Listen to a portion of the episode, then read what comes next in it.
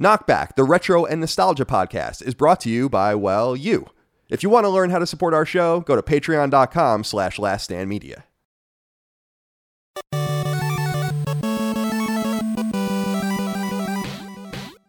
Greetings and salutations. Welcome back to Knockback. My name is Colin Moriarty. I'm joined as always by my brother Dagan Money Moriarty. Dagan, thank you for joining me today, my friend. How are you? Which one of us is Roger Waters? Which one is David Gilmour? I was really thinking about this. I don't know. You're Roger Waters.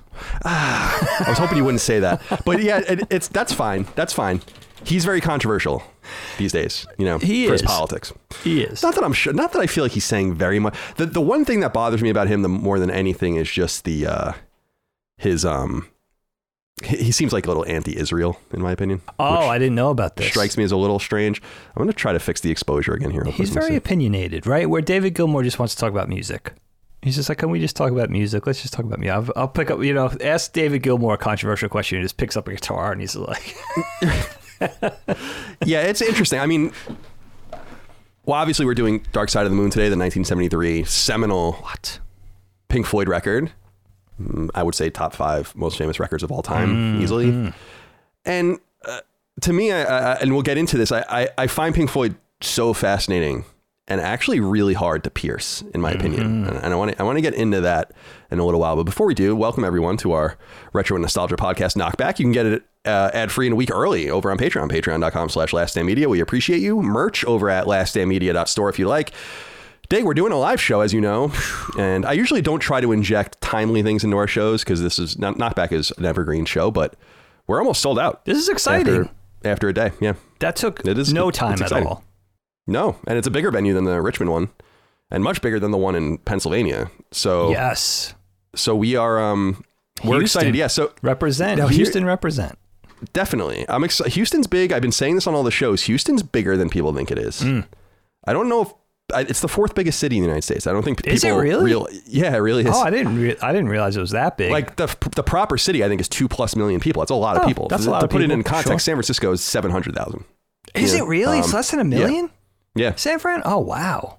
the Bay Area is much obviously much bigger, but I yeah, San Francisco today itself. Pittsburgh is like three hundred and ten thousand or something. It's like what? Yeah, What? How about can it be that small? But yeah, I think Houston, we big. well well we have I think we conflate metropolitan areas in the United States yeah, with right. cities, right? right. Like Los Angeles, Los Angeles County, two different things, right? Yes. LA County, uh, half of America might as well be in LA County, but in but in Los Angeles, yeah, it's different. So, um, so we're excited about that. I'm looking now. We have to do this, so we don't get for this particular module we're using. For we're going through the venue, the Hobby Center in Houston, and their website. We only get like periodic numbers. So what we've been doing to figure out how many we've sold is just going and pretending we're going to buy seats, and then looking at how many seats are left available. And I would say we're Brilliant, by the way. um, maybe 10% left of the seats. Wow. You know how there's like, you know, you know when you go to a real this is a real theater. So when you go to a theater, it's all the seats in the front and the middle. Sure. And then there's the seats on the side, seats on the side, Each and side. then and then you have the mezzanine, right? Of course. Pretty much everything on the floor is sold out. Everything in the middle is sold out. Almost everything on the sides is sold out. And now people are moving into the mezzanine. So Unbelievable. that must be. Um, so I'm not that. surprised, but it must be so exciting for you because it's confirmation of fans literally everywhere, Mm-hmm. right? Like in a very specific locale, there's enough people to fill that state that stadium. I was going to say soon enough, theater, venue, whatever. You know that we're must be like very Dice Clay playing MSG. Someday, man. someday. No, I, it, it is. I mean, here's the, the the the thing about our live shows, and they're fun. We're doing. It's by the way, it's going to be the most overrated games of all time. So we're each going to present our answers, and I have. I'm, I'm figuring this all out because what I want to make clear is that it, it can be a great game that you're talking about. We. I just want people to position about how it's revered, right, and if it deserves that level of reverence. Sure. So it's gonna be a really funny and, con- and controversial show, but for me, yeah, it's very it's nice to see we have fans all over the place. They're willing to come see us. That you know, it's great for our business that people are willing to spend money, of course, and all of that. But for me, it's just a relief that I'm not going to lose any money. You know, like, every time we do these shows, you have to put your money down. Like Sure. I- we have to get the venue. Then the ticket sales for people that don't know how it works, that pays you back. So you can charge whatever you want for your tickets. It's like you pay for the venue, and then you can just charge whatever you want. Sure. And um, so paying for the venue up front, it's like, man, I hope people show up because I'm going to eat like ten thousand dollars or something like that. It's the same thing with all of the merch that we bought, I'm paying up front for all the merchandise. And um, Then you have to recoup on the right, exactly. end, We have to make it back. Right. Dude, I mean, we haven't announced it yet, but people that listen to Knockback, I'll make you privy, is like, I paid for, we are publishing a physical video game soon, like Last Stand is. And I also paid for that out of pocket. So there's like a lot of just scary shit happening, and all I want is my money back. which of course is going to happen. But yeah, it must be so rewarding for you just to kind of see that. You know, besides just being cathartic and a, finan- a financial relief, just the fact that there's love everywhere. To put Definitely. it simply, right? Are you excited? Very exciting. I think it was. I had a lot of fun with the Pittsburgh slash Butler PA show. That was a that was a really cool experience, and you know that was my fledgling outing. You know, I was a virgin to the, doing that sort of thing. So, and the, the fans were so cool and nice, and like I, I, I talked about how polite they were, and Oh, yeah, they're good people. you know Yeah. all- the- what an awesome fan base across Last Stand Media. So, yeah, man, and it's only you know it's gonna be here quick. It's only a few months away. Yeah, totally. So- and uh, yeah, I'm excited about it. We have to start preparing for it. So thank you all for your support over there. Go on Patreon if you want to see if tickets are still available and come hang out with us that night. It'll be fun, and we're looking forward to that very much. But enough about that. How are you doing? What's going on in your life, my friend? Yeah, everything's good. I wanted to talk to you about this. This dawned on me. Um, something a little different today. I want to do a mini knockback episode within the episode, right? Keep it concise, but here's what I'm thinking. And here's the premise of it. Kyle, when is the last time you, and I'll put this out to the audience too, our faithful audience, when is the last time you guys watched a show, a series, a movie that you would categorize as delightful? Just delightful, right? And I'll tell you what put me on this path you know, we're kind of in this the 2022. We're in the eye of this media storm, right? This media frenzy. We have the subscription services, the cable channels, the YouTube content, the podcasts. There's so much stuff to digest entertainment wise, right? Ingest, digest, whatever. And you gotta kind of, you only have so much time, so much free time, so much, you know, uh, time where you could just relax, kick back, and enjoy something, leisure time. So I've been consuming, just like all of us in nerd culture, consuming thing Andor, right? Been watching uh, Rings of Power, uh, House of Dragon. what do you think? Of, what do you think of these House of series? The, I didn't watch either of them. And so you watch House of good. Dragon as well. So okay, so you're watching everything. You're really I'm, up. I'm up trying to keep up on everything. Yeah, I'm inter- okay. you know, I was interested in all those things. I, I'm not, and I'm not speaking badly about any any of them. They're all fine. Like I'm not head over heels about anything right now. Just so happens, but they're all they're all great, you know. But something about this constant barrage of stuff, and maybe it's just my nature. It's got me like kind of going back frequently and just looking for something old that's new. Right. And again, maybe that speaks to me. I do a retro nostalgia nerd culture podcast. So I think it speaks to my personality a little bit, but I like to go back and find something I haven't seen that's 10 years old, 20 years old, 30 years old, whatever, something I missed. And an, an example of this, right? We got on this Stanley Kubrick kick when we did the Shining episode. So put me down mm. this Stanley Kubrick rabbit hole. What haven't I seen of his? Found Barry Lyndon, loved it, right? Realized recently I haven't seen Close Encounters of the Third Kind in a long time. Big Spielberg head. Maybe I've only seen that movie once all the way through, and it's been many years. So went back, and it was really fun to watch that again. Then recently, something put it on my radar. I'm not sure what it was. I discovered Butch Cassidy and the Sundance Kid. Okay, 1969 Western. After researching it, one heralded as one of the best westerns ever, top hundred American movies of all time, whatever.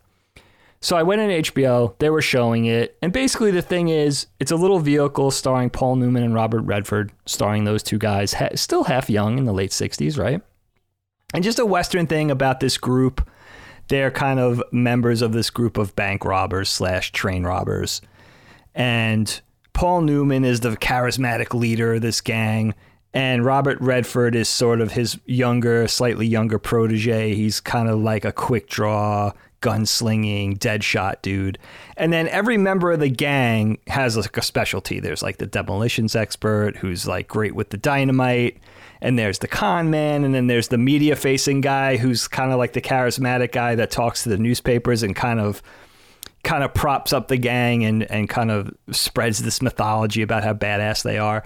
Dude, the movie is so much fun, action, funny banter, great characters. It's kind of a buddy movie where these are just like two best friends. There's a whole element in it where Robert Redford, who plays Sundance, who plays uh, the Sundance Kid, he has a girlfriend, and the girlfriend and Butch, uh, Paul Newman's character, are like best friends. It's just like there's so much warmth in it. You know what I mean? It's just like a, it's just like a good-hearted, feel-good type movie.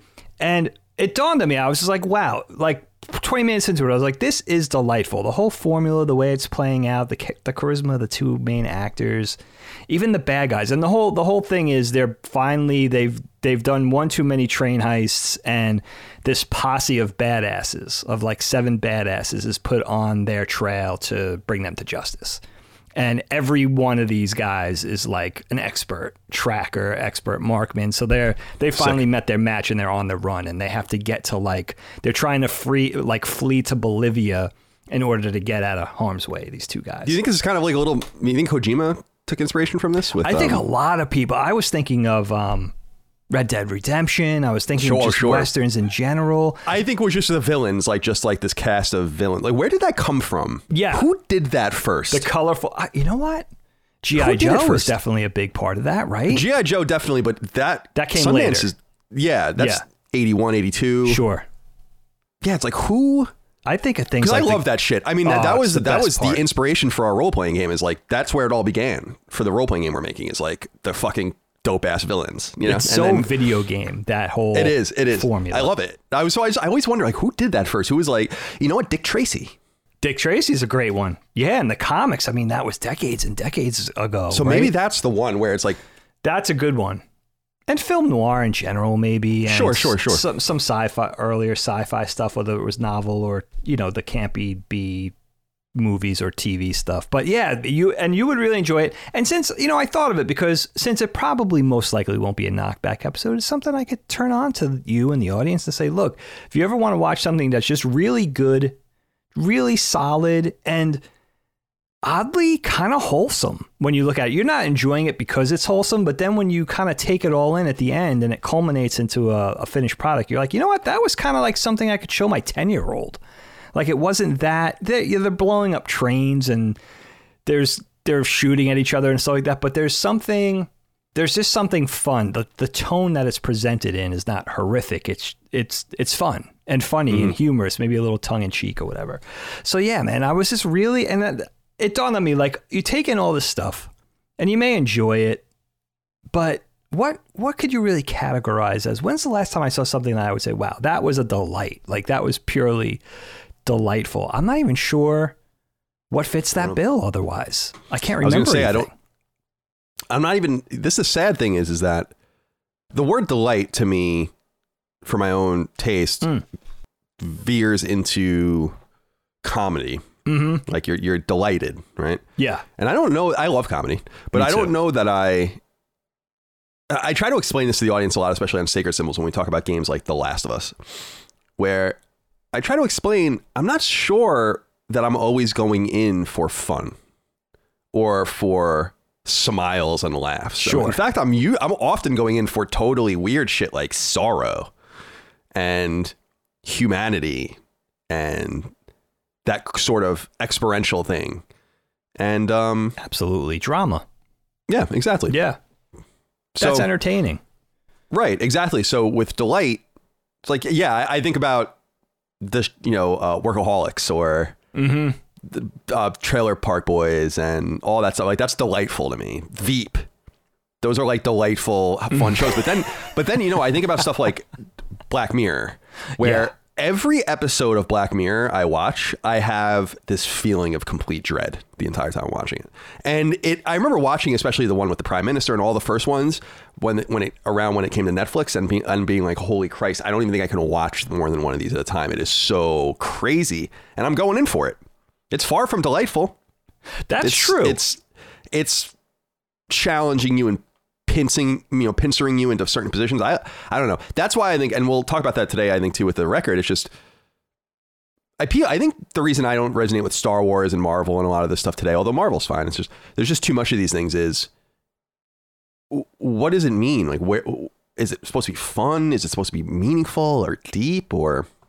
Fun might be hmm. a good, like I think of James Gunn's Guardians of the Galaxy, right? That's kind of delightful the way it's presented. Yes, it's action, it's superheroes, it's bad guys versus good, saving the, you know, saving the universe from s- certain doom, but it's presented in a way that is a lot of fun. Maybe fun's a big part of it. And I even think of things like Black Mirror or something challenging. I love putting it that way, or sci fi or psychological horror or something.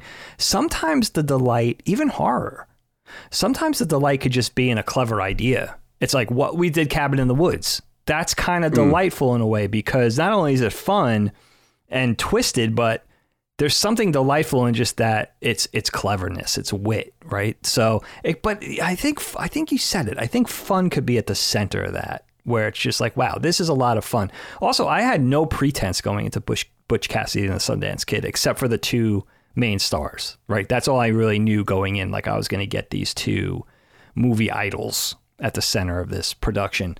And everything was kind of a surprise, very formulaic, just a typical Western, just done with with a certain amount of charm, you know. And I think that is largely missing from today's content because I think grit, like you're saying, grit, drama, suspense, you know, painting with a with a dark brush, you know, type of thing is kind of the fla- still kind of the flavor of the I don't want to say flavor of the month, but you know what I mean. That's still kind of the thing. I, you know, I see House of Dragon. It's kind of just picking up tonally. It kind of picks up right where Game of Thrones left off. Right? It's like it's just conti- it's more of that, and that's not bad. You know, Game of Thrones is a work of art. You know, I'm not judging House of the House of the Dragon yet, but you know, that's sort of where it's like I guess Butch Cassidy was refreshing. Not only was it nostalgic because it's you know over 50 years old, it was refreshing. Well, that's good. Yeah. and we maybe we'll maybe we'll get to that film at some point on our show. But let's get into the topic at hand today. Mhm. Pink Floyd's 1973 release, Dark Side of the Moon, certainly their most famous record. And like I said earlier, I think one of the most famous records ever made. I would say the most famous album art ever as well. Oh, man, can't wait to talk and, uh, you know, I'm curious, Dave, what you think about this record and what you think about Pink Floyd generally.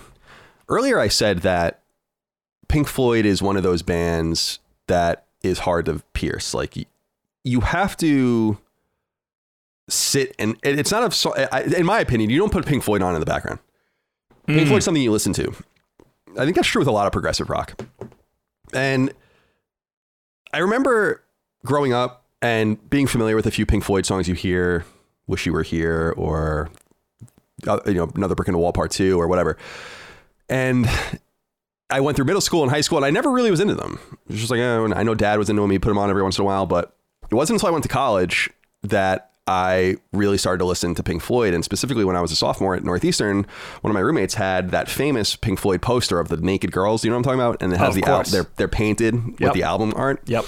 And Iconic. I was that's a, that's an awesome poster, and I was smitten with it. Not because they were naked girls, but because it was just I was like, what is this album art? I don't know anything. I, I obviously recognize Dark Side and The Wall, but what is Meddle and animals and all of these different things? And so it was that year, it was 2004, 2005, when I started to really listen to Pink Floyd, and they became, I would say, one of my 10 favorite bands. I think that they, we've only discussed a few albums so far on this on this show, and we're going to do more. But I would say that this is the band I hold in highest reverence that we've encountered so far, even more in some way than the Beatles. I think the Beatles are more important. Mm. But we were talking when we did sergeant Pepper, so 1967, so six years before this, about how sophisticated that record was.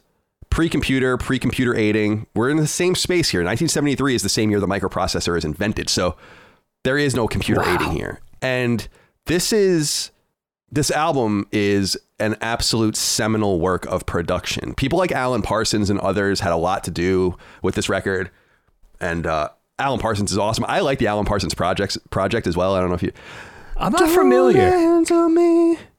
Don't answer me. Don't break the silence. Don't let me win. you Oh, that's song? Alan Parsons' yeah, project? Yeah, yeah. Oh, I love that song.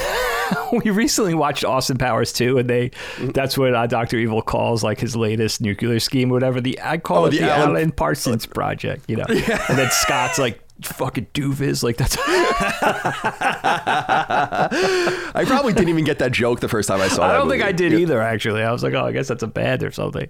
We'll call it the Alan Parsons Project. it's such a stupid joke. So dumb. But the production level of this album, you know, Capitol Record, um, is through the roof, beyond the Dark Side of the Moon. Indeed, I, I, I listen. I listen to this album pretty often, and so in preparing for this, I took notes and all this. But I, I was like, I listened to it twice through and just took notes because I'm like, I know this album beat for beat so well. I don't even really need to get too crazy into it. And what I was reminded of is I listen to albums sometimes and I'm a little regretful. A good example is 1994's 311 record Grassroots. Okay. The one your wife likes the most. Yes. Is very poorly recorded. If you if it's just it's not good quality audio quality. It sounds great, but it's when you listen to it it's like, "Man, why did you guys rec-? they literally recorded it. They like rented a house and did all these things. It's like Oh, and they Um, didn't know, normally do that. Right, exactly. Like you want to be in a foam padded fucking Sure. house. If you're going to go and rent a house and write songs and stuff, that's great, but you got to have a place to record. So there's all these unfortunate situations. And I go back and I listen to songs too.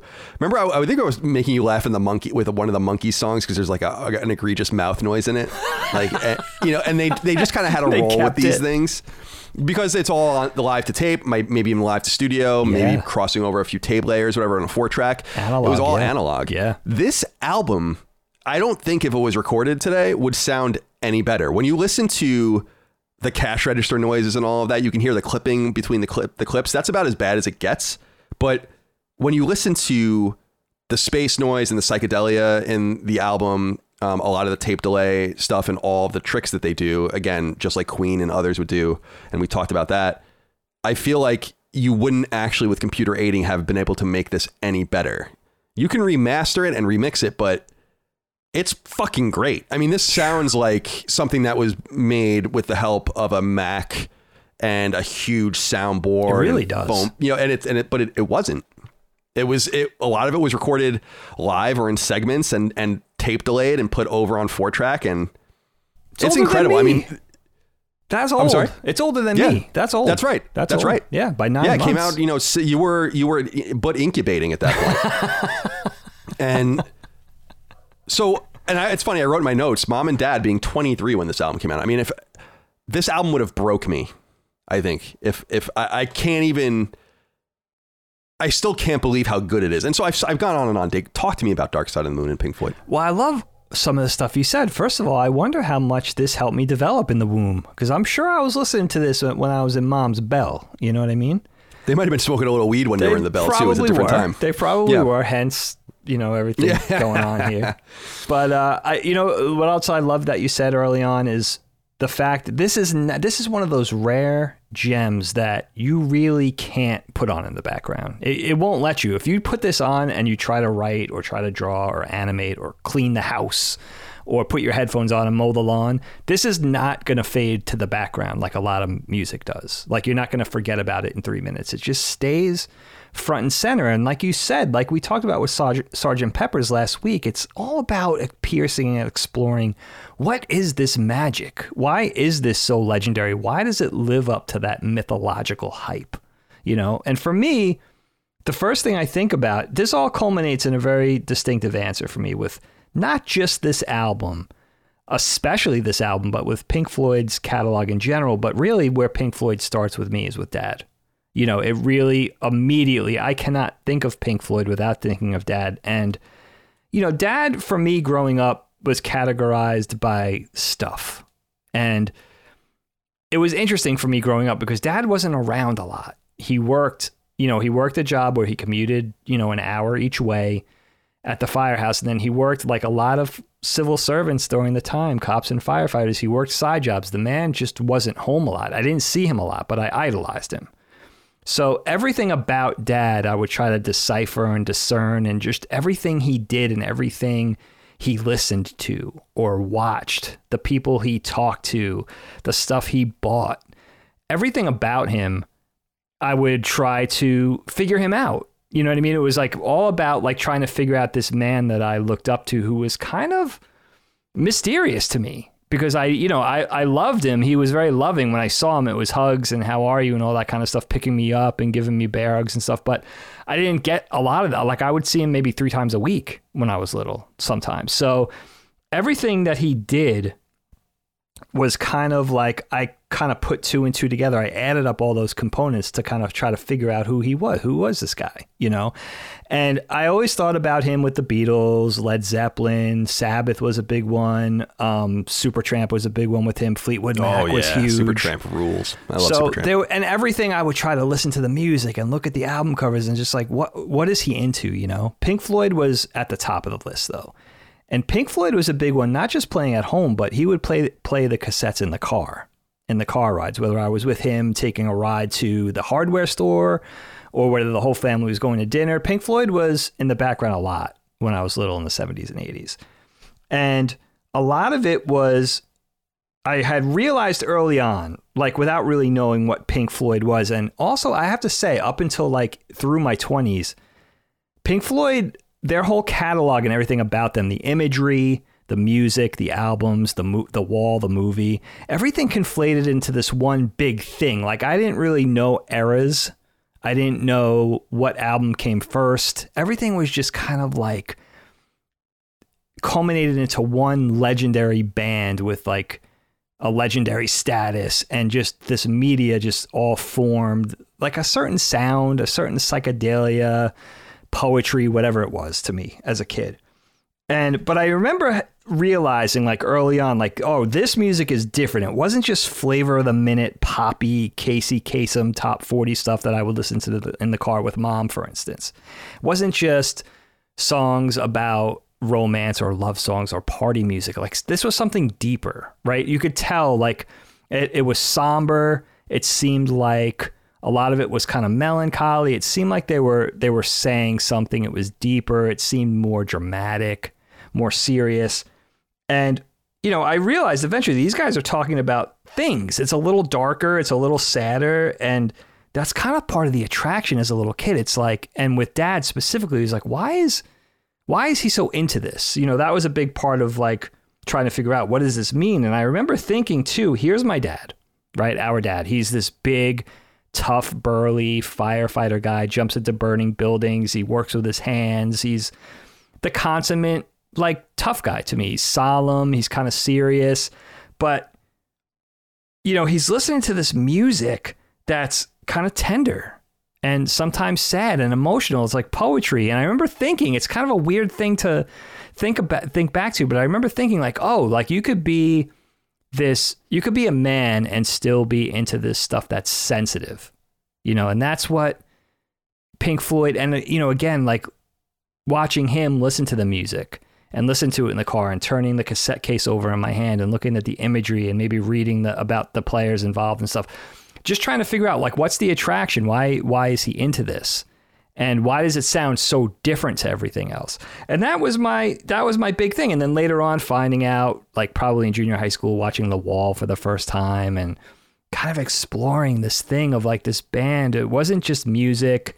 It was imagery you know it was there was a visual component to it too that was so attractive and i say all that that I, I you know at the end of it what i realized in listening to this album a few times again is I think what Pink Floyd has always brought out of me, besides appreciating the amazing and timeless music and the brilliance of these guys and the quality, as you were saying, Kyle, but also I think what it means to me in one word is just the pure emotion. You know, this music makes me emotional, full on, lump in the throat, chills, arm arm hair standing on end.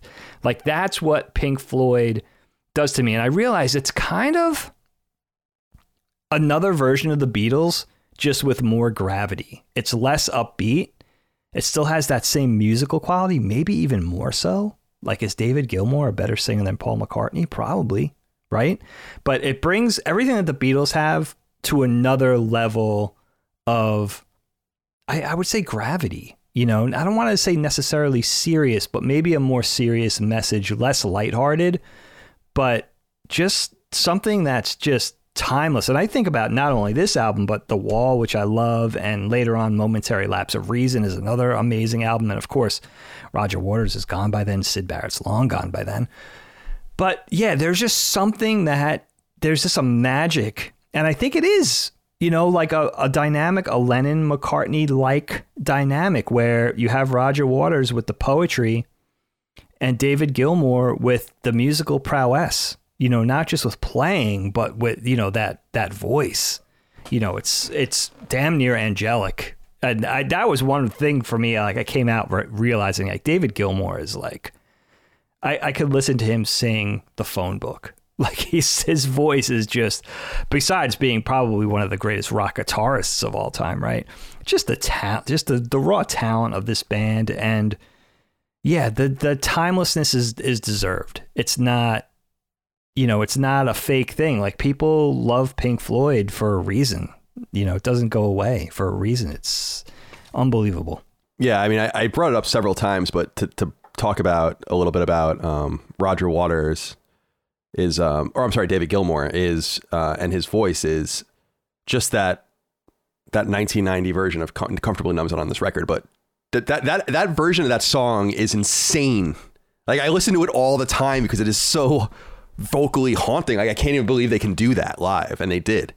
People got to go listen to that version of the song. That song is probably like a work of genius, comfortably numb. It really, I mean, that's yeah, it's about them, I think, too, which is which is what's so interesting about yeah. it. You know, yeah, yeah, like, yeah. Um, and and you know, being drugged up and drawn out as an artist and all that. That's a yeah. We'll, we'll leave that for another conversation when we get the Definitely. appropriate record. But Definitely.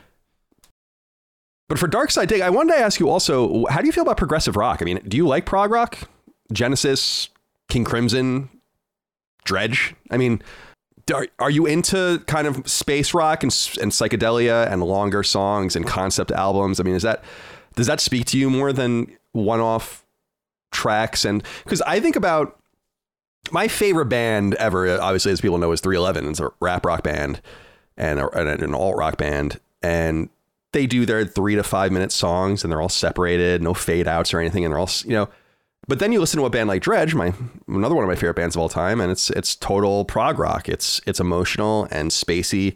The songs all go into each other. There's a concept that ties them all together.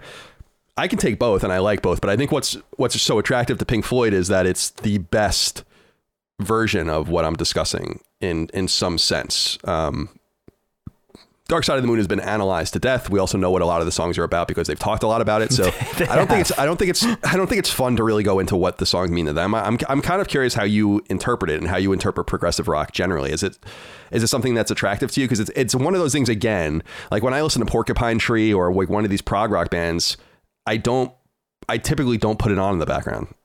It, it requires more attention.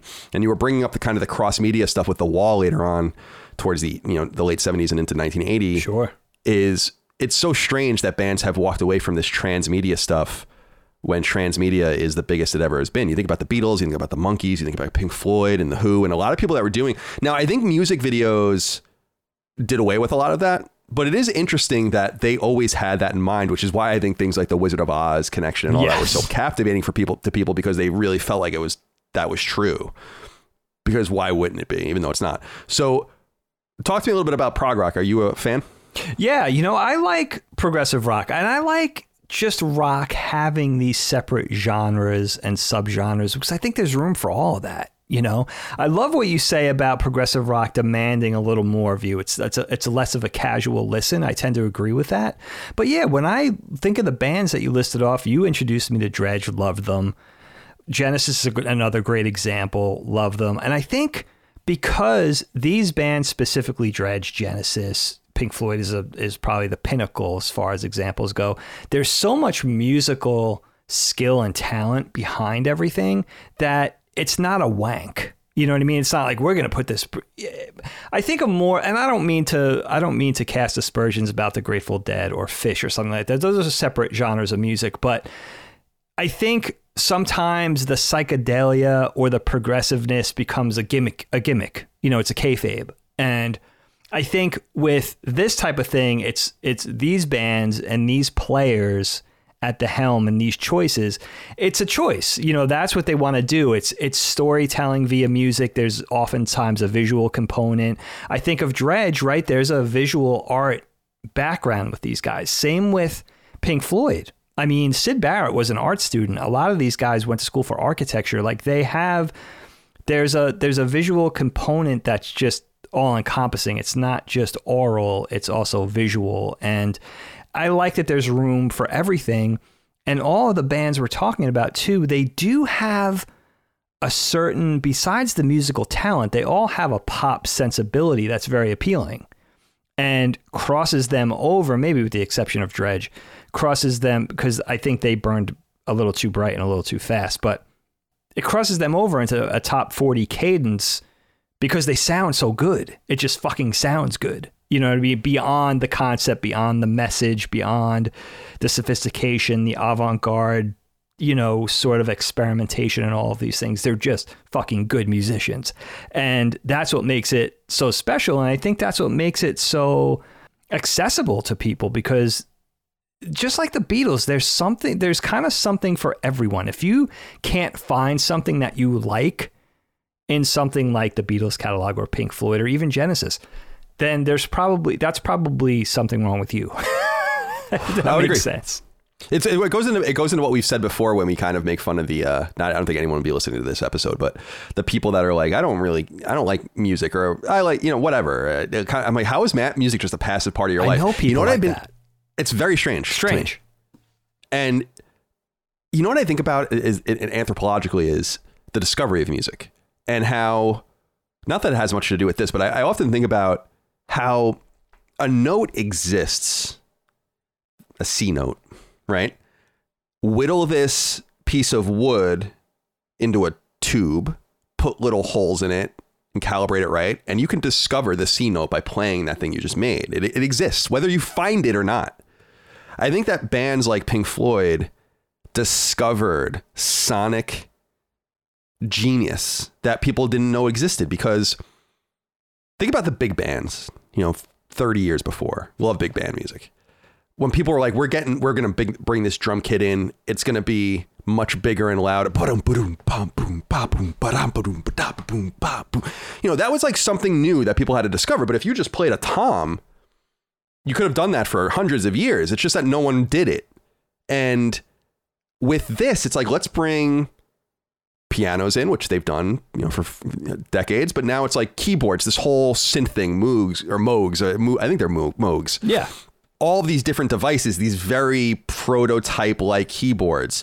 Let's bring in our alarm clocks and our cash registers and capture the actual sound effects. Let's and you have to kind of look at them and be like, not that this was their first record, it wasn't, but this was like their fifth record or something. But you look at it and you're like, that requires some level of trust. I mean, you expect your players to walk into the studio and kind of make themselves at home when they're making their record for a few months. And it's like, well, you got your guitars and you got your basses and you got your drums and your keys and maybe you got some horns and all of that. But they went well beyond that. And They really did. I think that that's what's so fun about it. I was looking at it before.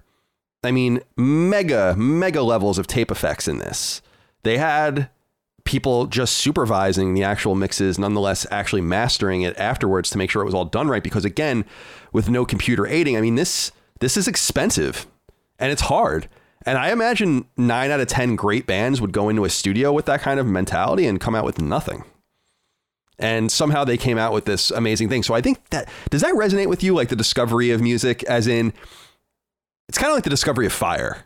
It always existed. In fact, fire was almost certainly discovered by being in nature, and then that people capturing it, keeping it going for really long periods of time, and then later discovering Well how to make it themselves. right. Right. So, but it always existed. It was always just there. And some wind probably whistled through trees one time and made that noise, you know, that you captured millennia later in a studio. Does that resonate with you or is that a little too like hokey and spiritual for you? No, that's fascinating. I mean, I don't really ever thought about it from like an origin perspective, but it is kind of like fire, right? And I love the fact of people with musical talent.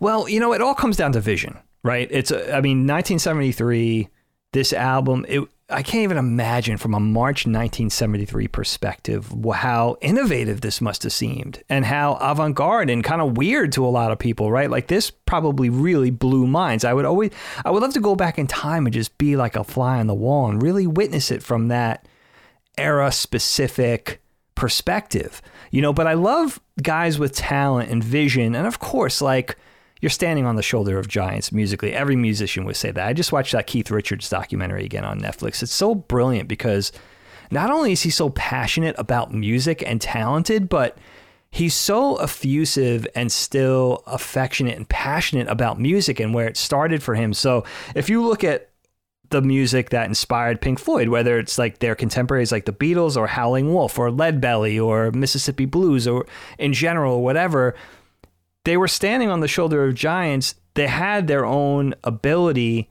and they were they but they wanted to strike out and make their own mark. They wanted to evolve. They wanted to experiment, try something new, try something different, not just kind of be an also ran or try to copy or emulate. They were doing something innovative and that's why music progresses and the psychedelic era of the 60s into the 70s turned into this prog rock. And then later on we would have hard rock would turn into metal and then eventually we would get grunge in the 90s and you know you could see it with with uh, historically black music too and motown turning you know blues turning into motown turning into hip hop turning into gangster rap turning you know what i mean? Like dance music disco like everything it was all about that change and that evolution and building on the the era before or the century before, you know, all the way dating all the way back to classical and so j- jazz is another big part of the conversation. So I love that and the fact that it started somewhere and it was this little molecule or atom and then it just branched out.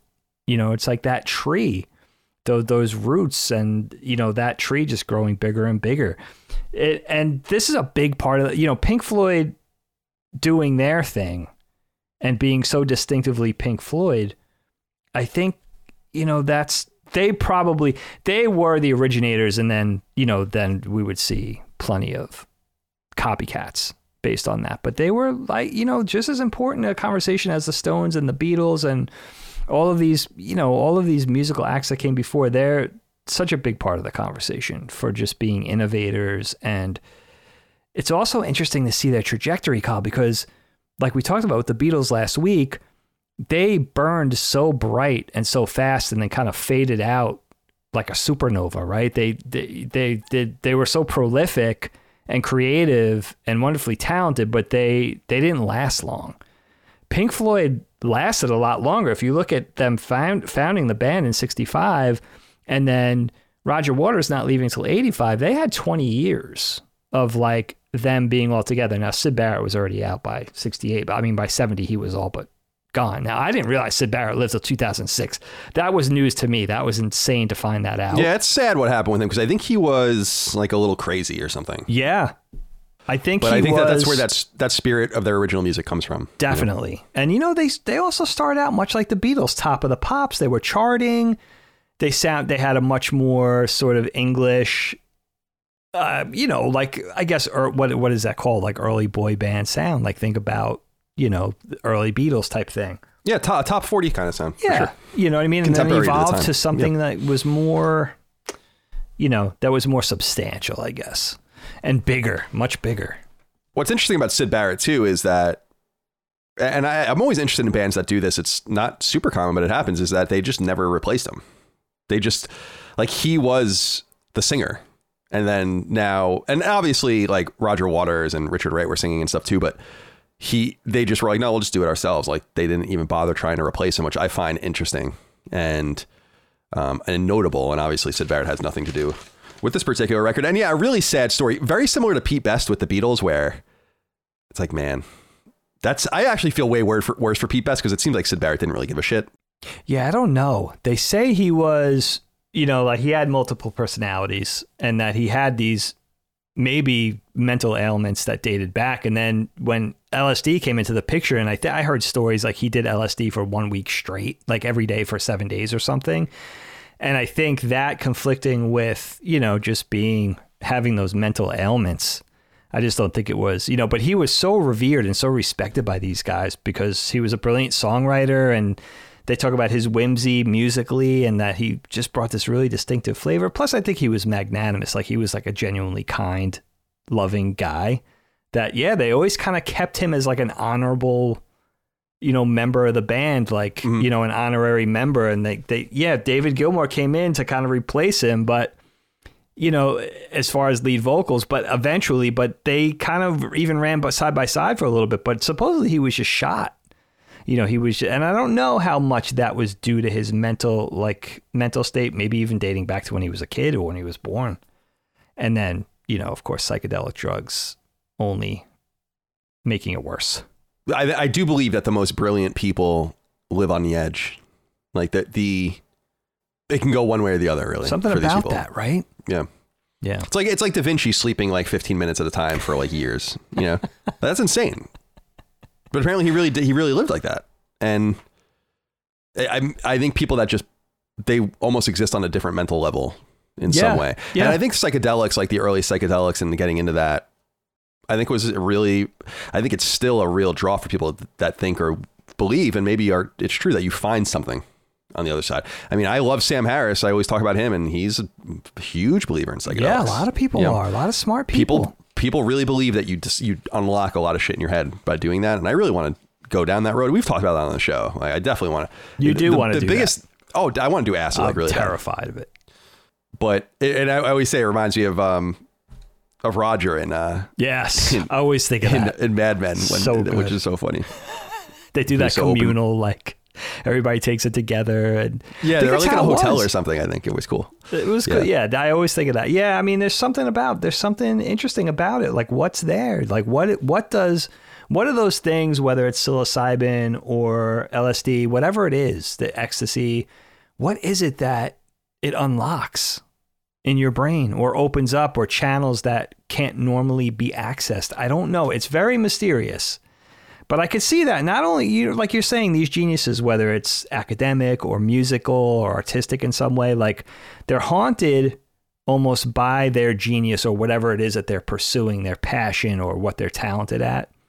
It always seem like they're haunted by that or plagued by that. But then when you add the drug into that, and seemingly in order to intensify whatever that is, thing that you're trying to access or perfect or whatever, then yeah, it, could, it seems like it leads to uh, it kind of can lead to disaster. You know, we've seen that with not only Syd Barrett but a lot of people, a lot of famous people. You know, they just kind of um, they I think they wanted to they wanted to leverage that thing for for something positive, and then something negative came out of it. In other words, all right let's get into some of these songs themselves there are 10 tracks on the record I, I think at one time it was nine because speak to me and breathe were one song I think, on the oh, I think I original read record that. Yeah, Um, Yeah. But they they split them up because Nick Mason, I think, wrote "Speak to Me" and then "Breathe," just like went right into it as one thing. So there's probably some, you know, the the money in non-touring bands is in who wrote the song. so there might have something to do with that as well. But I'm curious where you wanted to begin, or if there's any songs in particular you'd like to jump into, because I, I feel like half of the songs, like "Speak to Me," on the run. I mean, on the run, we can talk about any color you like. These are instrumental songs. That's why I was saying uh, you can listen to them in the background, and that's fine. But it's funny. I have all the tracks on my, I have every Pink Floyd song on my playlist, and you, I just remove those interstitial in, instrumentals because you don't listen to them without the context of the record. Right. Uh, so I don't know if you. So with that said, I don't know if you want to discuss any of them, but I'm wondering what song might might ease uh, ease us into a conversation about some of these individual tracks. Well, I have to say, like I was talking about earlier, I was kind of ignorant about, you know, it was nice going into this album, into the Dark Side of the Moon, and really exploring it as a front to back album. Because again, like I, me in the past, not being, you know, the Pink Floyd super fan and really knowing all the ins and outs and being an expert, like I kind of conflated their whole catalog and wasn't real. Besides Momentary Lapse of Reason, which came out later in the 80s, and I was a big fan of because I remember when that came out and that was like a big event for dad. And I think how good and, and rewarding it was for Pink Floyd fans because that music was you know so good. I think about learning to fly. You think about Uh, Learning to Fly is maybe my like one of my favorite Pink Floyd songs. It's so good, A lot of people, a lot of people consider that fake Pink Floyd though because Roger Waters is not on that record. Yes. But I, but I, I don't know. I think it's fine. Yeah, David Gilmour really picked up the slack. That song, Learning to Fly, I think now I'm too shy to do karaoke, but if I did, that would be the ultimate karaoke song to me. And and brilliantly written. distance, living off black. See, David Gilmour didn't need, I don't know who wrote that song, but David Gilmour didn't need Roger Waters because th- that's Waters like writing. Um, just as good as anything Roger Waters ever wrote, I would argue. But of course, I'm not the purest Pink Floyd expert that a lot of people are. But again, I'm with you on that song. I love that song, man. I- Oh, it's I so good, dude. Yeah, it's great. And on the turning away, you know, like all those, uh, just good shit and s- iconic tracks. But I always thought about it all together, like Pink Floyd, all the music, all the albums. I love Another Brick in the Wall. I, I said in our earlier episode that that's probably my favorite song of all time. And, but it was nice to break it down by album now. And, but it was interesting to me when it, this really is a concept album. I mean, it- really is avant garde, especially from a 1973 perspective with, you know, the sound effects and the conversations and the snippets of things interspersed with the actual music. And I thought it was really interesting to open up the whole album with this speak, this very short speak to me track with this kind of unpleasant cacophony of sounds. You know, you got the heartbeat and then the laughing and the screaming. It's very unsettling. And it's also teasing all the songs. on the. Definitely. It's it's definitely foreshadowing. Yeah, Mm. for sure. And you know, but it is anxiety inducing and it feels like I almost got the sensation the first time listening to it, like put my headphones on, quiet, really kind of to delve in. And it felt like running from something. It's not a very welcoming or inviting way to start an album, which I think is really part of the irony and part of the message, of course. And you know, I think 20 seconds in, you hear little bits of dialogue with the F word. Like it's it's like it's kind of jarring way to start the album. And then it sort of rolls in to this really melodic, this chaos leads into this gentle, melodic, atmospheric song, piece of music in Breathe. You yeah, know, releases the tension. It's perfect. it's unbelievable. It's really this whole album, and it's so indicative of what this whole album will do over the ten tracks. It's just it's a it's an emotional roller coaster. It's so brilliantly crafted from track to track. Not only does everything blend so seamlessly, and like you were saying, like pre-digital, like this is all analog. This is expertly recorded and mixed and blended.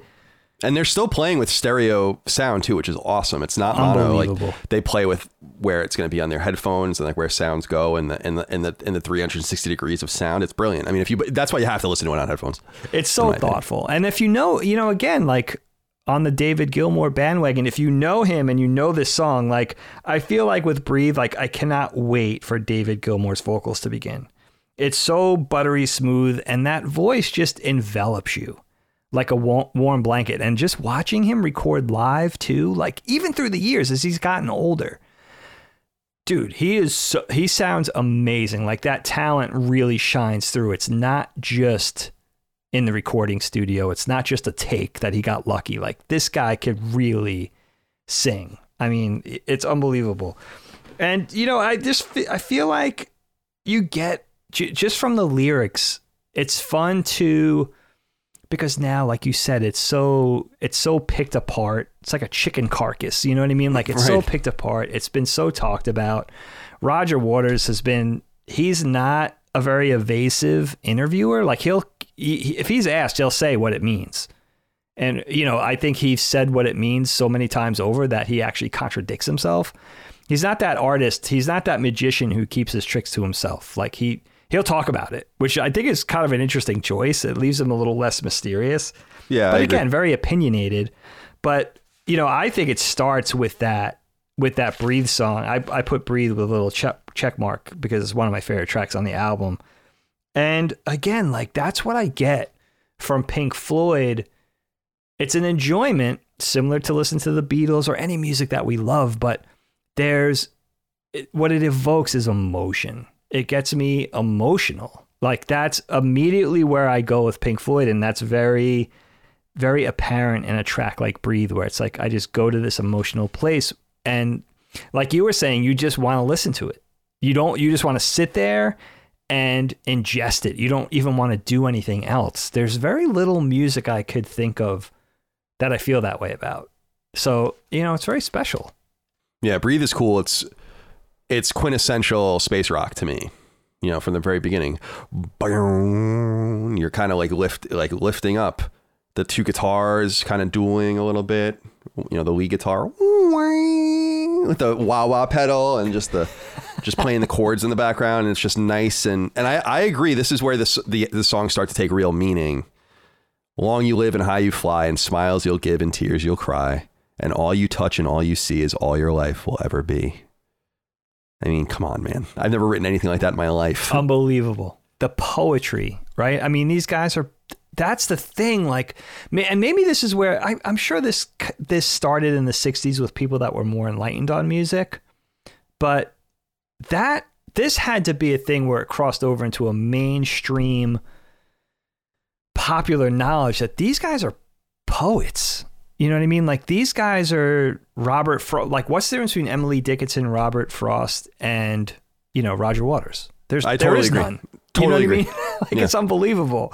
So and you know, like run rabbit run, dig that hole, forget the sun. When at last the work is done, don't sit down. It's time to dig another one.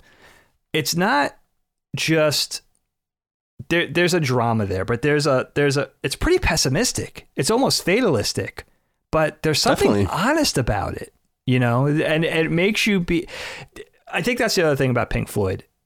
There's something about it that makes you, if you're listening, that makes you feel introspective. You're automatically introspective. It's not just good time music. It's it's music to sit there and let let it wash over you and interpret the meaning. That's what it's there for. You know, you kind of enjoy it like poetry, but the perk is you have this this melodic music over it. So it's it's enjoyable at the same time. It it sort of is like the audio version of Dark of of uh, Black Mirror, right? I mean, in a way, it kind of is. No, I agree. It's there's something very tense and unsettling about this record, even though it's very little distortion or anything. It's not it's not aggressive in any way. It's aggressive in its um in my opinion in its subject matter. I mean, well, like we were saying, the last half of Breathe, run rabbit run, dig that hole, forget the sun, and when at last the work is done, don't sit down.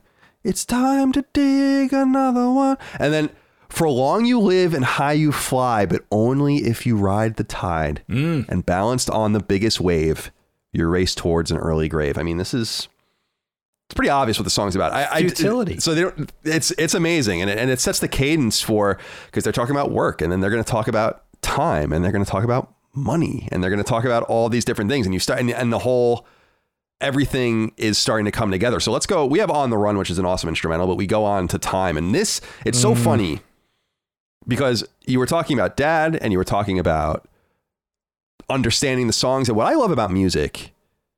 You know, how many times have I listened to time? I don't know hundreds of times in my life, right? Probably just in the background, on the car, and listening to it intentionally, all the rest on my playlist endlessly. Listen to this record a bunch of times. And it wasn't until a few months ago that I really, that it really hit me. I know what, I always knew what time was, but when I was listening to it the other month, actually, and I, I texted dad and I was like, uh, I never really thought about one of the particular verses. And it's this one Tired of lying in the sunshine, staying home to watch the rain. You are young and life is long, and there is time to kill today. And then one day you find 10 years have got behind you. No one told you when to run. You missed the starting gun. That's a weighty lyric. again, we lo- were talking down the same lyric. it's an amazing. It's So an good. amazing. It's amazing, and I can relate now. When I was twenty or even thirty, I couldn't really relate, but now I do feel like time is slipping through my fingers. Now I do feel like I have wasted a lot of time. Time, as we always say on Sacred Symbols, is an important currency, and you have to be important. You have to be really.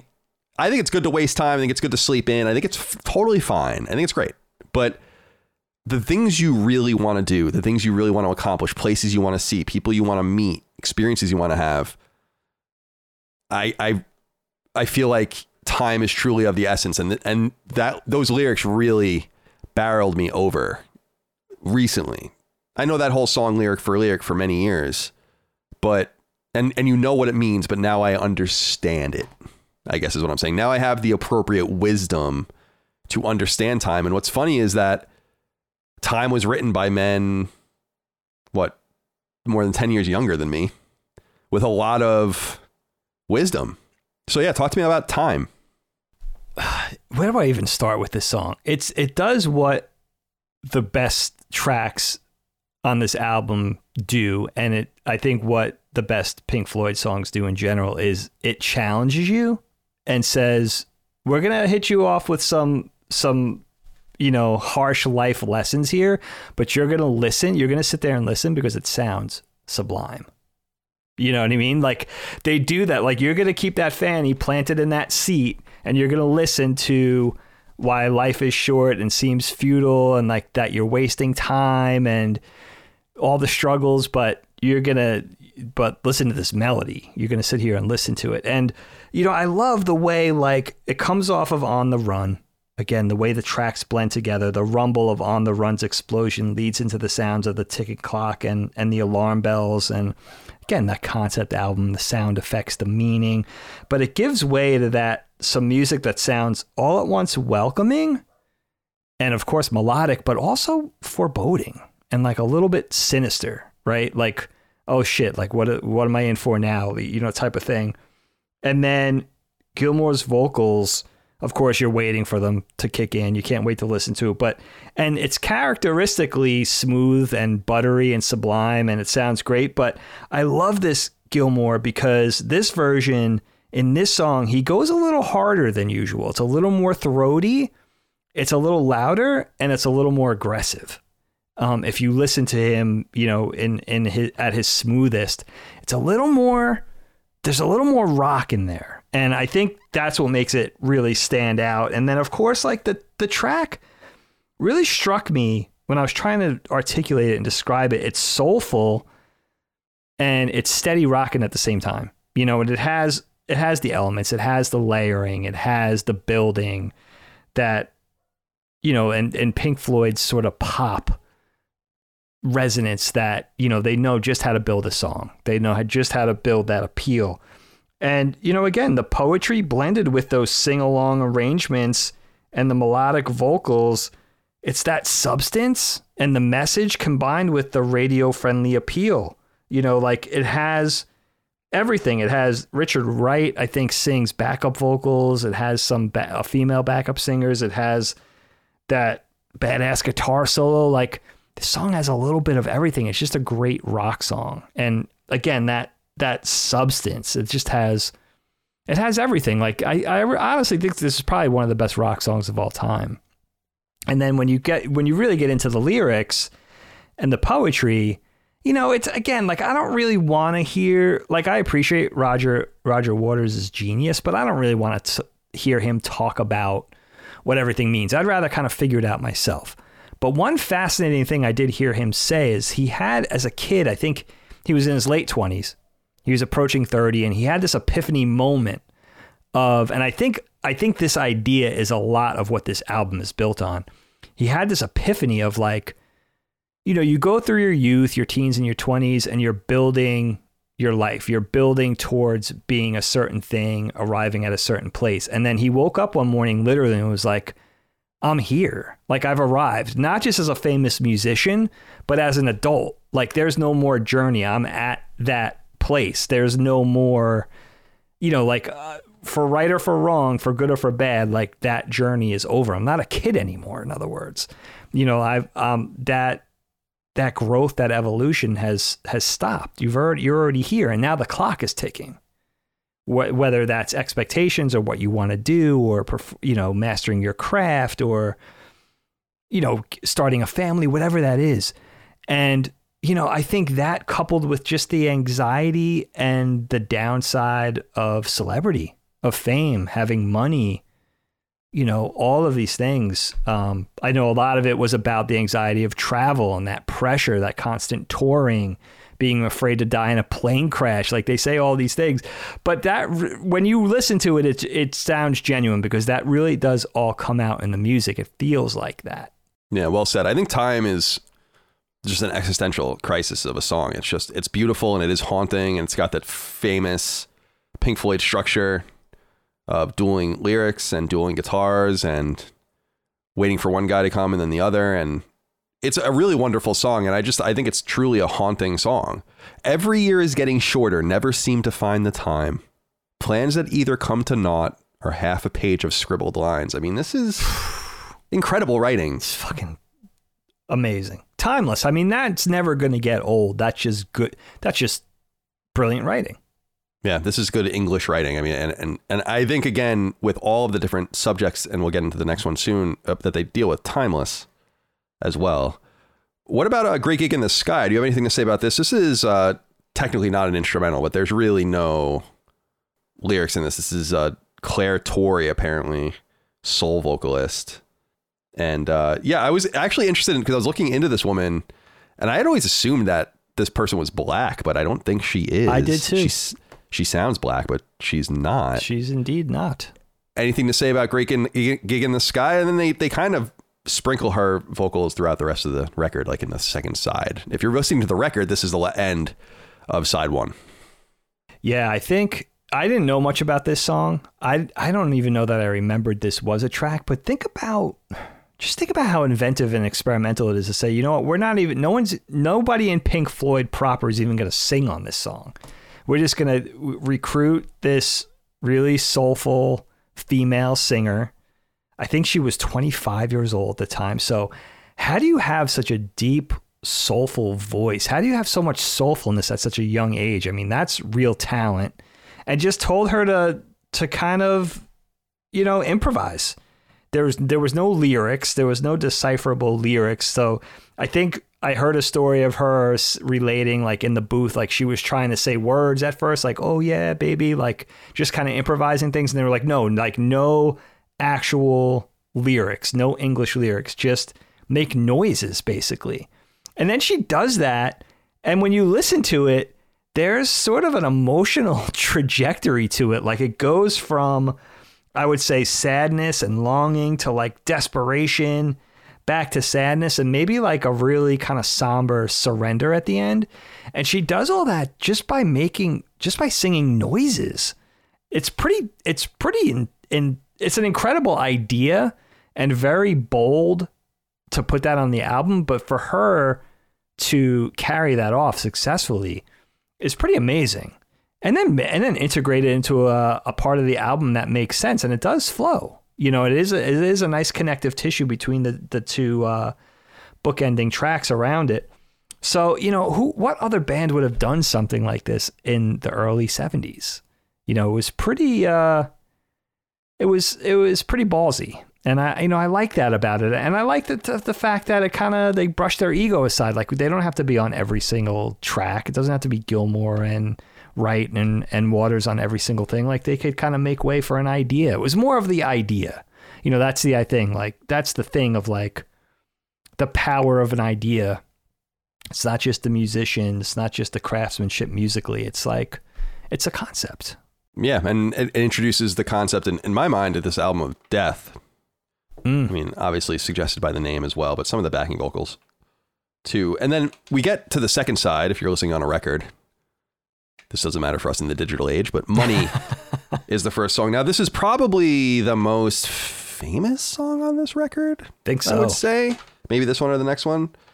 This, I mean, the, the, so I, in looking at the record, it's pretty funny because they're kind of, it's kind of telling you just through the very, you know, so, some, let me back up. Some bands use very sophisticated or weird titling that means nothing.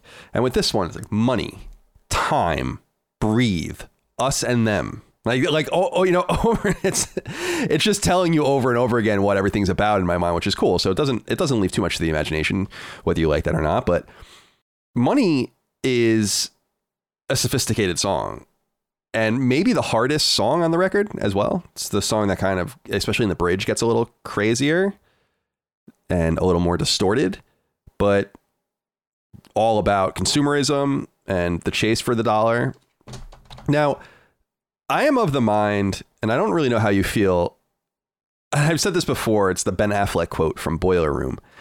anyone who is anyone who says money is the root of all evil never had any. I love that line.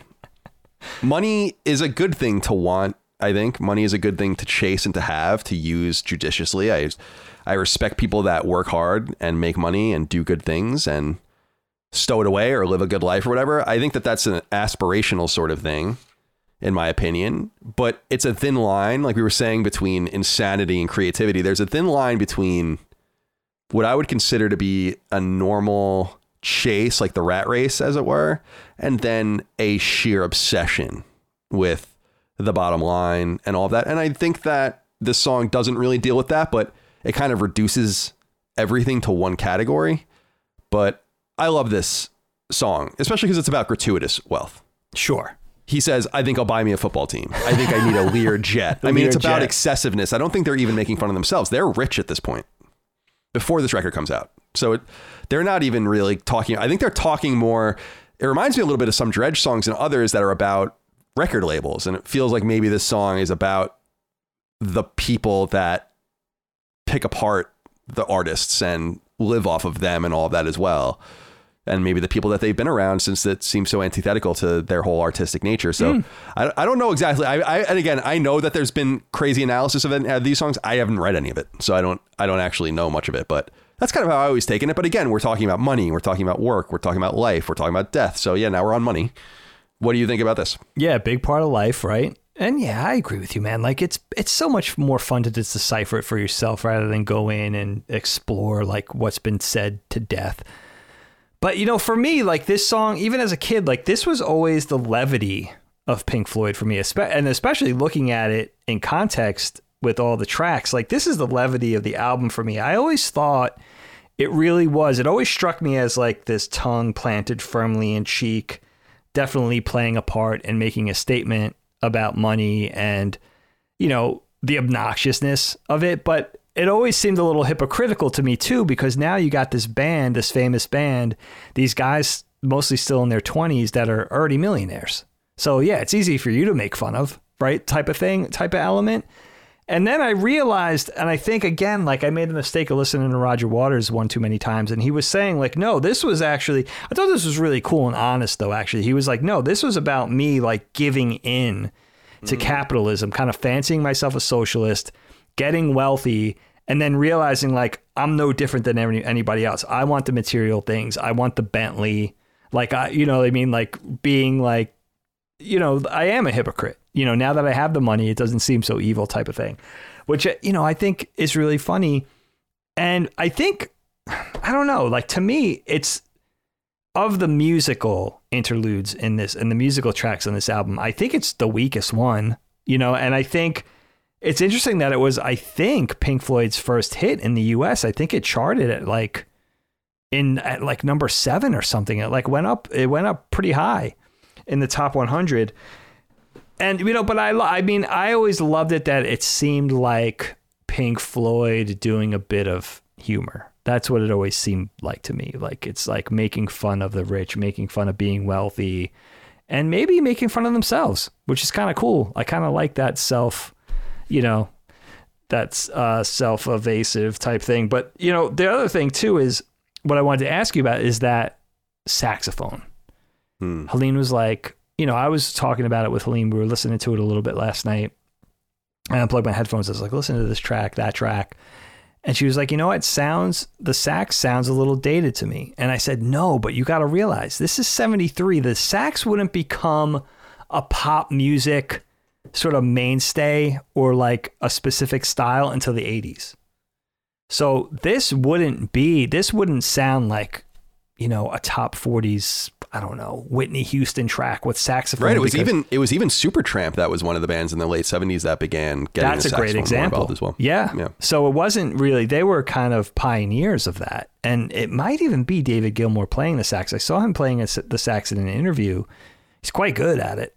You know, let me look at the not shocking. Let me look at the liner here. Dick Parry plays the sax. Okay, so it's Let's not see. Gilmour. Dick Yeah. Parry is an English saxophonist. He has appeared as a session session musician. Yeah, he's in a bunch of shit. But um, I agree with you. I, I think that that accompaniment, that horn accompaniment is awesome, especially because it's in us and them as well. So there's like a little bit of back to back sax playing and, and, a little bit of a tether between those two songs. But uh, it's fun too. Like, like do, do you, sorry to interrupt you, but do you think, like in any great entertainment, a novel, a movie, a song, a, an album, like you need a little bit of a break from the heaviness. You need a little bit of levity. I wonder if that was intentionally a way to keep something a little more upbeat, a little more playful in all of this, you know, sort of weight on your shoulders type thing. I, I if it was intentional, it's very smart to be. Yeah, well, it, that's why I think track order is so important on these records because this is the beginning of the next yeah of the B side. Well said, know? right? Of course. And it's interesting to hear about how it's kind of more self effacing because he says, "Money, it's a crime. Share it fairly, but don't take a slice of my pie." I guess you can kind of see it that way that he's talking about himself. I always interpret it as him talking about someone else, but I'll take his word for it. All right, so the next track seven or six, depending on the version you're listening to, "Us and Them." This is my favorite song on the album, and probably outside of maybe "Momentary Lapse of Reason," my favorite song by, or not "Momentary Lapse of Reason," um, "Learning to Fly." from Momentary Lapse of Reason is probably my favorite Pink Floyd song, period. Mm. So again, a song lyric that, or a, a, song title that tells you what it's about. And this song is symphonic and beautiful with beautiful choral builds up, build ups and, and, um, a complete metaphor, obviously, for the social classism that was prevalent in Britain is prevalent here as well. It's much more, or was much more built in in the British society from its core, of course. But I feel like the the lyric, the specific lyric that always sat with me since I was first heard this song is um forward he cried from the rear and the front rank died. I've always just taken that with me. And it it's brutal and vivid and illustrative. What do you think of the song Us and Them? I I agree with you. I think this is one of their best. It's probably easily my favorite on the album. There's so much to say about this song. Like, I have to tell you, every time, you know, it starts off with that very church like organ, but every time, about 35 seconds in or something, that the guitar and the drum and the piano kicks in, I get emotional every time I listen to it. And then, you know, this is a classic example of a pop song, specifically a Pink Floyd song, building like the layering. And you could talk about it talk to this more as a musician, Kyle. But for me, like just how rich of a production it is, how much texture is in it, and I think that organ that the sa- that the song leads you into, that the song starts with, you get that organ, and again, it feels like church almost, very reverent but a little somber, and then it builds with that piano and the guitar and the drum kicking in, and then it builds again with Gilmour's vocals coming in. But I think you're already primed for like an emotional release. Just the way the song builds in, in, in intensity and melody.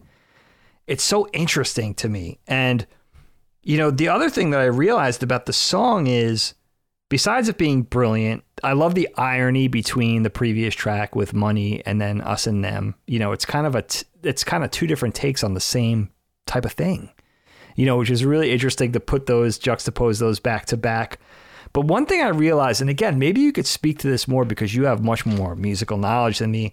They do the, a weird thing with this song, like a lot of they do a lot of quirky, unexpected, unexpected little things that surprise you and subvert your expectations a little bit. It's very it seems very sophisticated to me. It's kind of ingenious.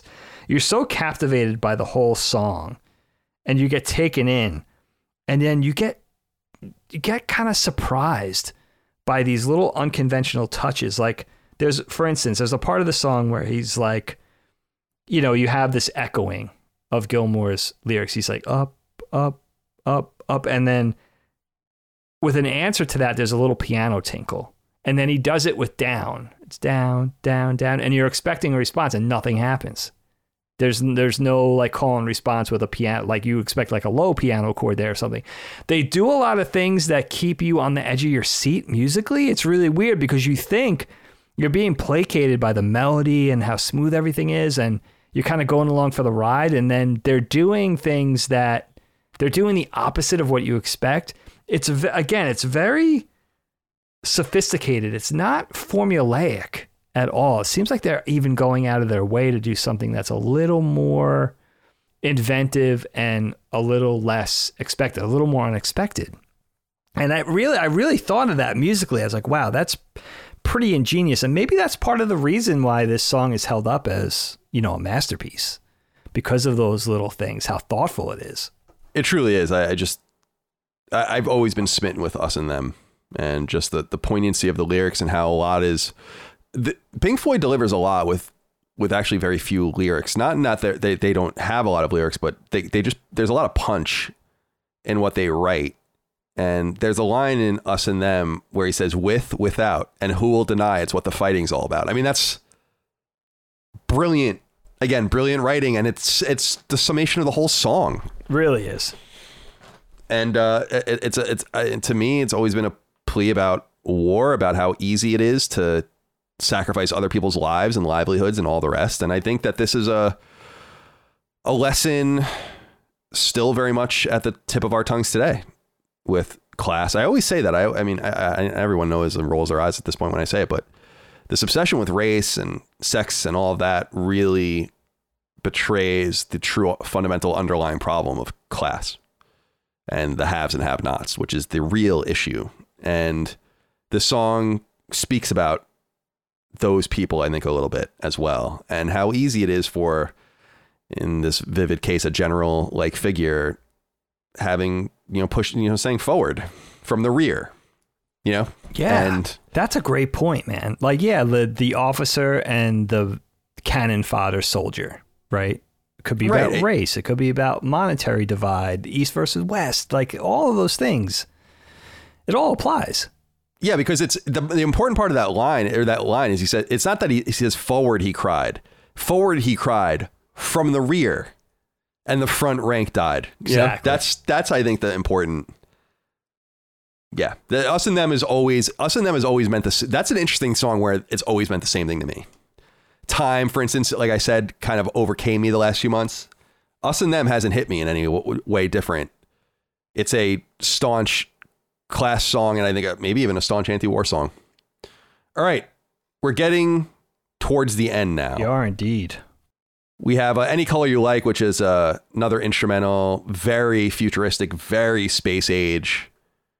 And I don't know if you have anything to say about that before we move on to the the, the last two Waters songs. Roger Waters written and sung songs. Yeah. and we come to brain damage and eclipse what do you think about the end of this record how the um it ends pretty quickly i mean any color you like is three minutes and change but then brain damage is under four minutes and then eclipse is barely two minutes and the, and the whole thing's up i think it's a nice summation personally i wonder if you have anything to say about these songs Yeah, I mean, any color. Uh, starting with any color you like. It's this is one I didn't even remember, so it was nice to go in and to just kind of get a, get a dose of, you know. And it's probably the other track on the album besides Money that's a little more upbeat. You know, it's funky. You got the medley of synth and synth, and the drums and the guitar, and you know you realize too, like obviously Pink Floyd is known eventually for their psychedelic offering. So you're getting one of the granddaddies of the psychedelic instrumental here. You get a you get a, a truly psychedelic dose of you know what psychedelic music sounds like with that with the, with the synth with the way the music is all integrated. And you really can close your eyes during this song and just see colors even without the LSD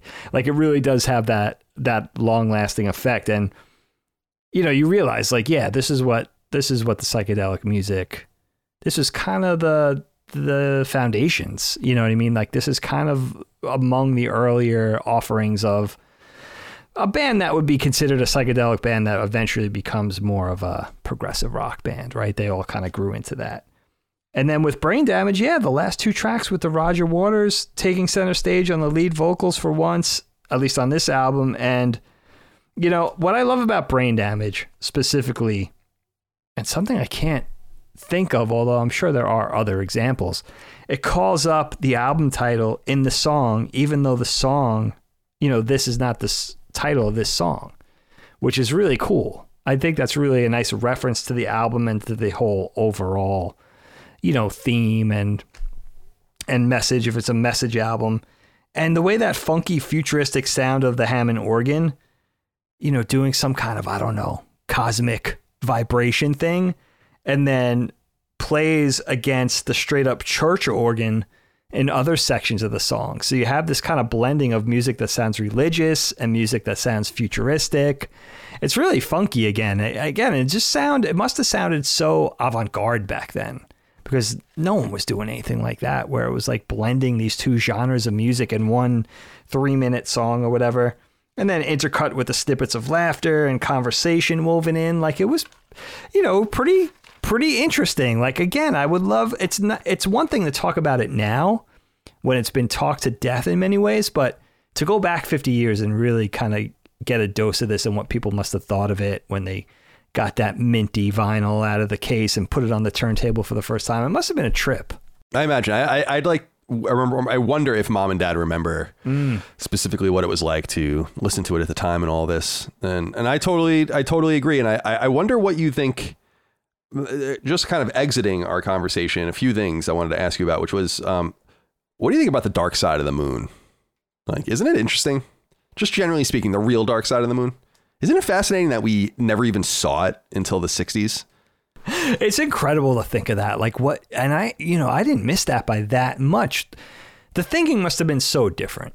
You know, there was so much more fantasy and so, and, you know, very little knowledge involved back then which yeah, it's it's an interesting, it's such an interesting perspective. I thought of something, and I don't know ultimately if this is what it means, but if you think of the dark, you think of the moon, right? You think of the loftiest of heights, you know, the highest you could ascend. So you think of conquering the moon, getting up there, the ultimate adventure, achieving success, right? Is that what this album means? Is it the dark side of all those things? Getting to this place, getting to the highest you could go, achieving the ultimate, you know, the ultimate of things, the ultimate success. Is this the and and this album is talking about is that what it means? You know, the dark side of all of that. I don't know, but it is interesting to think about. I never thought of that before. Again, it's like when you grow up with something and you're exposed to it for decades and then you finally realize, oh shit, is that what not not only the dark side of the moon is a fascinating thing or the way the moon waxes and wanes in the sky and we always see a bigger chunk of light versus a smaller chunk of black and vice versa. That is fascinating on its on its head. But if you think of a deeper meaning, is that what they're saying? You know what I mean? Is it, is it the dark side of fame, money, wealth, success, you know what I mean? Always the pressure of having to build, the pressure of having to appease the audiences, travel, all the downside that comes with being wealthy, you know, the hangers on and all that kind of thing, like dealing with management and record companies and spouses and always being gone and having to fly everywhere and run for airplanes. Like, I always, I, you know, it finally dawned on me. It's like, oh shit, is that what that is? That what that means? These guys are poets. It must mean something, you know. Um, or is it just what you said? You know, just kind of the dark side, the flip side, the mysterious side, um, the side we never see. You know, that type of thing. Either way, yeah. There's works. something. There's something in the in the song Eclipse. I mean, suggested by the name of the song, but if you look at the lyrics as well, just suggesting that the moon is some sort of interference. Like they go through all of these things, everything you know, basically, and then everything under the sun is in tune, but the sun is eclipsed by the moon. so, so, fucking good, dude. So it's like a very, tw- it's like Twilight Zone-ish in, in its delivery almost, which I like. And I wanted to ask you about one other thing, which comes from the song Time. I always internalize this line, and I wonder how you interpret it. Okay. Hanging on in quiet desperation is the English way. What do you what do you think what do you make of that? What do you think of the English? Like are they a down? Do we look at them as a gray and downtrodden people? I guess in the 20th century, British the Brit, Britain has really changed a lot in terms of losing its status and it's no longer an empire and it's kind of decaying and being reduced to just its home island and all of that. And we think about the Blitz and World War II and the desperate times with the Nazis and of course World War One and I don't know. I, I just wondered what oh, I love that line. And as a an American, I always kind of kind of fixated on that that line for some reason. Mm, you know, this is great British rock, of course. So, what do you think about that line? On hanging on in quiet desperation is the English way. It's so interesting. I love, you know, I love everything. We talked about this with the Beatles too. I love how English and British Pink Floyd is, and how unapologetically that shines through. You know that that place where they're from, being that thing of those people, like that's really a part of the music, I think, and part of the part of the emotion, part of the resonance, part of the writing. I think the dynamic, first of all, I have to start with this. The dynamic between the Americans and the English is one of the most interesting dynamics on the planet, I think. When you think of the history, when you think of how our relationship started, how America sprang out of, you know, out of England and you know, uh, and and you know, in a in a bloody way, in a violent way, and everything like that, and the friendship that's been formed over the last hundreds of years, and that sort of, it's kind of like the English and the French, right? That grudging friendship. It's like, oh, the English, they're dour, you know what I mean? Oh, bloody Yanks, you know what I mean? And the French and the English, there, there's a friendship at the core of it, but there's uh, there's a playful, I don't know what you what you would call it. There's like a there's a well, how would how would you even word it? There, there's some sort of playful banter or something at the core of it where it's like you make fun of each other for certain things, right? With the English, I guess I would take that line as I don't know, like putting a brave face on something and picking up and doing what you have to do despite the negatives. You know what I mean? Like kind of feeling negative, kind of feeling pessimistic, kind of feeling not feeling good about certain things, but having to go through the paces anyway. You know, having to live life anyway, having to live and work and pay bills and going through the grueling nature, the drudgery of life or whatever. But I guess it could also speak to the English the you know the English is the English people's reputation for being I don't know being cynical right? Being a little bit being a little bit dour maybe being a little too opinionated maybe a little too like curmudgeonly or you know I don't know a little too proper that type of thing. But it's nice again like when you kind of turn the mirror on yourself. You know you're kind of making fun of yourself a little bit too. And maybe, you know, also with that, like knowing a big part as a rock band in the 70s, knowing a big part of your audience is going to be the West, is going to be America, right? The United States. So that's kind of fun. That's kind of a playful little thing about it, you know. I could see that speaking to your sensibilities too, because I know how you feel about history and I know how you feel about England and Europe I love the British, man. I Oh, really love the, the English. They're the best. I can't Like- wait to go to England. Yeah, yeah. Oh, it's gonna be fun. We'll do that in 2023, and I, I think it's we are we're kin in some way. We share a, a, a, a language. In fact, our American English is older, of older form of English than British English, which is so funny when you think about it. They say the Boston or like the New England accent is the most closely aligned accent to what things actually Oh sounded yeah, I've like heard before. you say that before. That's yeah, fascinating. The whole like the whole British accent as we know it is a newer phenomenon that that uh wasn't going quite as strong back in the day. But yeah, so we are we are kin we are kin. And I feel like we're basically the same country in some way. We share we there's so much cross cultural exchange that we've been connected for a really long time. So I'm always interested in the British and, and how they're doing and what they're doing and their condition and their feelings and their generational angst and all whatever else they're going through because we we all go through that as well. So, is there anything else, to Dig, about Dark Side of the Moon that you wanted to talk about? Yeah, they're they're important friends. You know, I just love the way everything culminates in this last song in Roger Waters' Eclipse. You know that it feels like you know as we come out of Brain Damage into this last track. It, again, it was nice to listen to the whole album and get everything and juxtaposed against the, what come before, and just get everything in order and really get a feel for the whole album. And again, you think of a concept album, so to get you know just to get it, get, take it all in at once. And it feels like we're ascending into this rousing finish, and we've like, you know, we've arrived at, at the boss fight in not so many words. And if this was an album talking to us, an album imparting messages or telling us a story, we've come to that last part, those last pages of the book, right? And everything under the sun is in tune but the sun is eclipsed by the moon. In other words, saying like, okay, we we've hit you with all these messages about money and life and futility and the fleeting nature of time and all these kind of things. But you know, don't worry, everything under everything under the sun is in tune. And then one last sentence, and it's like, okay, it ends up on an upbeat, but the sun is eclipsed by the moon. It's so brilliant to say like, okay, everything's positive, but everything's, and then to say everything's not positive. Bye, you know. And so, in other words, like all the, don't worry, everything has still has that light shining on it, but it doesn't. See ya. you know what I mean? It's so, Yeah, it's great. it's brilliant. I mean, that's It is. really like, and that's good writing when you could just end with a sentence like that and be like, what? Like, that's a mic drop moment. And Agreed. that's why, like that, that's never going to get old. That's never going to be behold. Oh, that's that's old hat. You know, that sounds like a specific era. Like, no, the nature of doing that, of that level of genius, is is timeless. You know, and to say like, it's all dark. You know, it is really comes down to like this pessimistic, almost fatalistic sense of futility. And that's really kind of what the album's saying.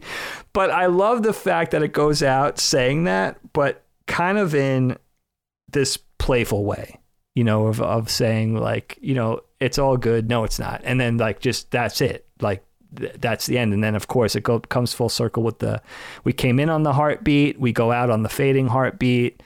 The whole thing seemed like, you know, we just lived a life over 10 tracks. That was life. Born, life, death. It's brilliant. But I, that's what I really love is punctuated with that last sentence of almost telling us, don't worry, and then saying, worry, see ya. You know what I mean? like that's, that's, I mean, that's, I can't even categorize that as anything but a mic drop. A mic drop. Yeah, it's moment. it totally. It's a very Rod Serling it is. kind of thing, in my opinion. you know and that's that's that's just the idea like again like not just the craftsmanship not just what they did in the studio and Al- alan parsons genius and the band's genius and how musically gifted these guys are but the idea at the center of it is i think a big reason why we're still talking about it. The only other thing i realized and helene thought i was kind of wacky for for thinking this but i thought it was kind of i thought it was kind of an interesting thing. If you look Well, at the al- the iconic I'm album cover, right? Look at the iconic album cover, and it's very graphic, very flat, but it's that beam of white light going into the triangle, which you know the prism could be crystal, you know, some sort of pyramid shape, and then you know the light's refracted, and then it comes out as the multi pronged rainbow, right? So you got this thin strip of white light going in and the rainbow coming out. Wouldn't have, and I love it. You know, it's interesting. And I think I heard Storm, Storm Thorgerson talking about it, who's their longtime graphic designer and artist. I think the only other key artist really associated with Pink Floyd later on is Gerald Scarfe with The Wall. But Storm was there from the beginning. And he said he has a funny story where he had like seven album cover concepts that he designed for Dark Side, and he worked on it for like two months. And then he presented the band with the different concepts, and they were all like within 30 seconds, like that one. And he like to the point where he's like, "Did you guys even look at these other things?" And they were all like to a man, were like, "No, that one, like it's that one." But wouldn't have been interesting if he flipped it when you look at the the sort of pessimism of this album, wouldn't it have been cool for the rainbow to be going in and that slight faint stream of white light to be coming out Yeah, or black Totally. light coming out, whatever. You Right. know what I mean? Like you now you would take a brilliant concept and make it like ingenious. Why did no one right? Does that make sense to you? no, totally. I agree. I totally agree. Right? Just flip it. yeah, So Yeah. that I think that was a that was a missed opportunity. But Helene's like, no, you're crazy. But I think Helene gets a little competitive with me. I think she wants to be the idea person in the relationship. yeah. I understand that. You can't. You, can't- it's hard for two idea people to be with each other. Well, Dave, that was a fun and fruitful conversation about the 1973 Pink Floyd record, "Dark Side of the Moon." Highly recommended. You can find it anywhere your music can be found. So good. Um, Forty it's- it's minutes of your time. Just just take it in. Right? Yep, not, not even. even I mean. Yeah, not even. It's Just it short. totally.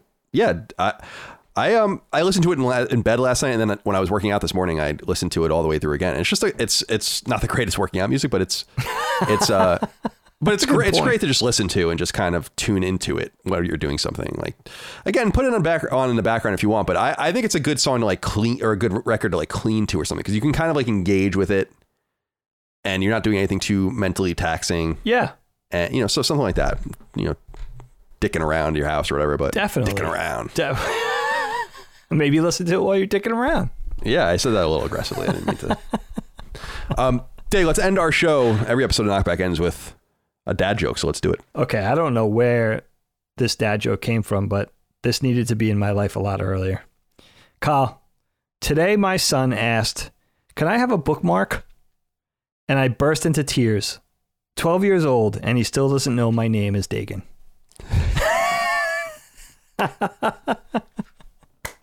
it's pretty dumb, It's pretty bad.